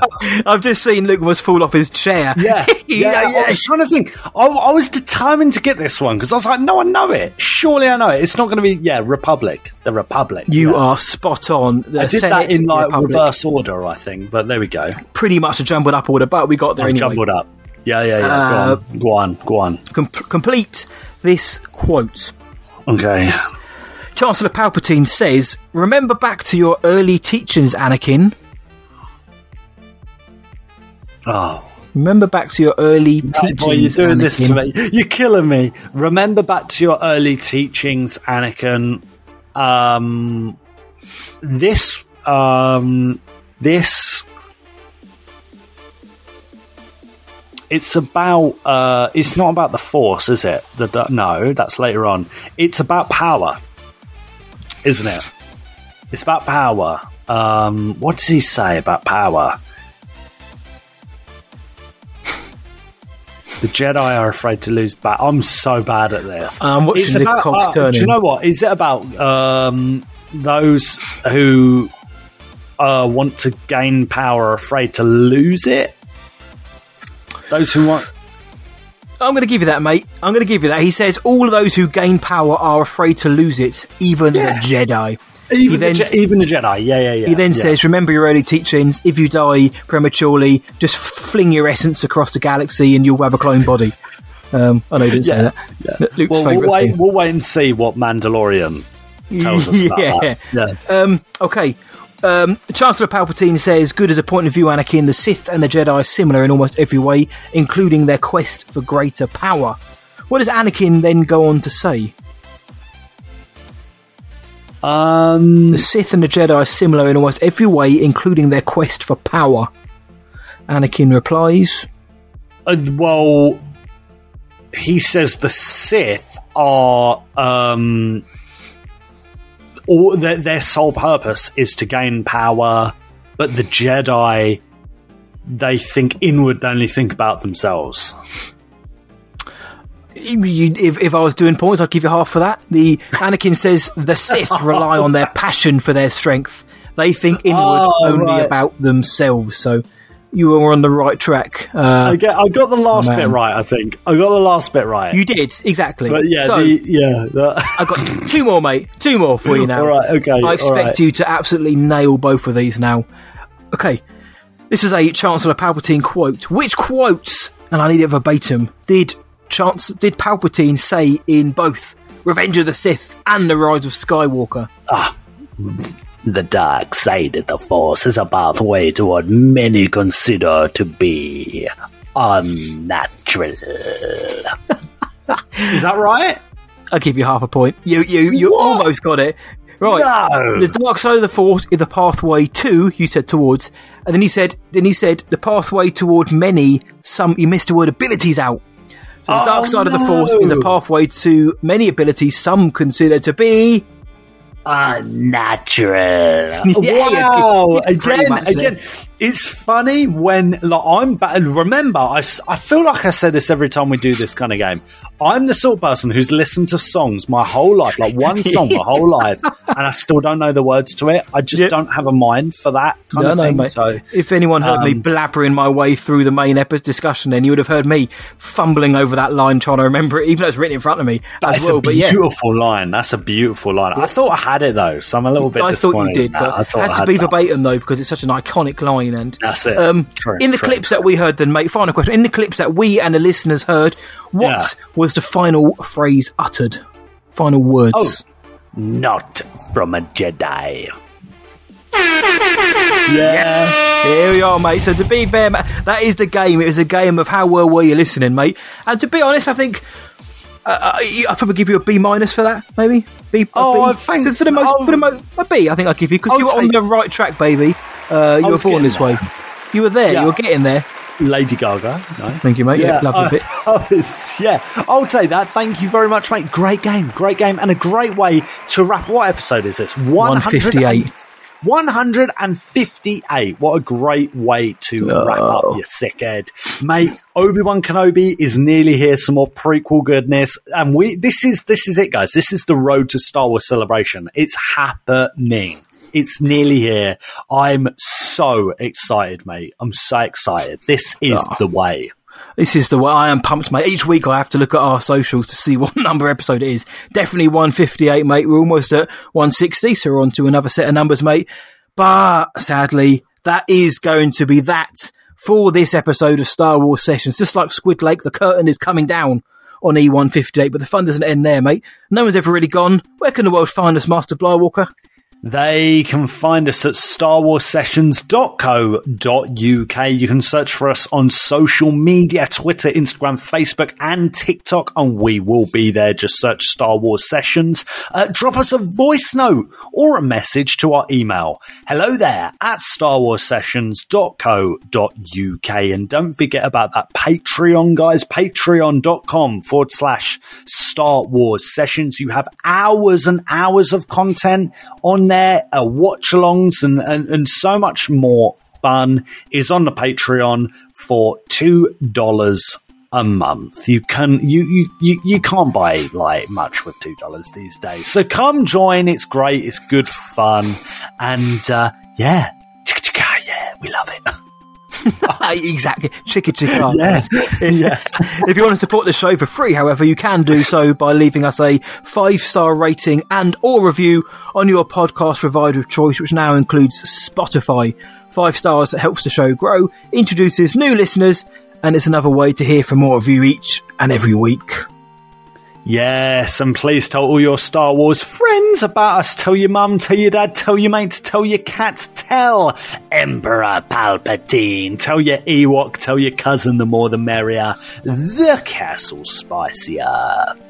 Yeah, boy, t- tell Palpatine's on off girlfriend Sly Moore that this is the podcast you're looking for. So until next time, from me, see ya, and from Luke. May the Force be with you always. Luke. Luke. Ah, chicka chicka, yeah. Emperor Tautapane. That's a I- good I take one, that isn't it? one. Yes, oh, that was that's a good one. Who doesn't love a good old Tautapane? Uh, oh, so good.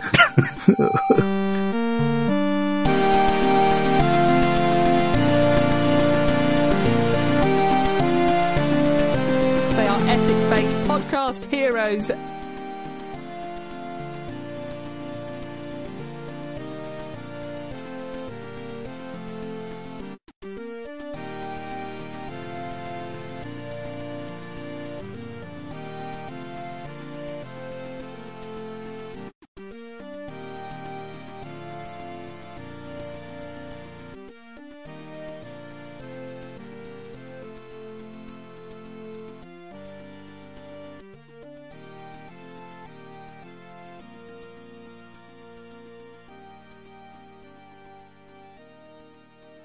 Leave him, or we'll never make it. Tell that to Kanjiklub.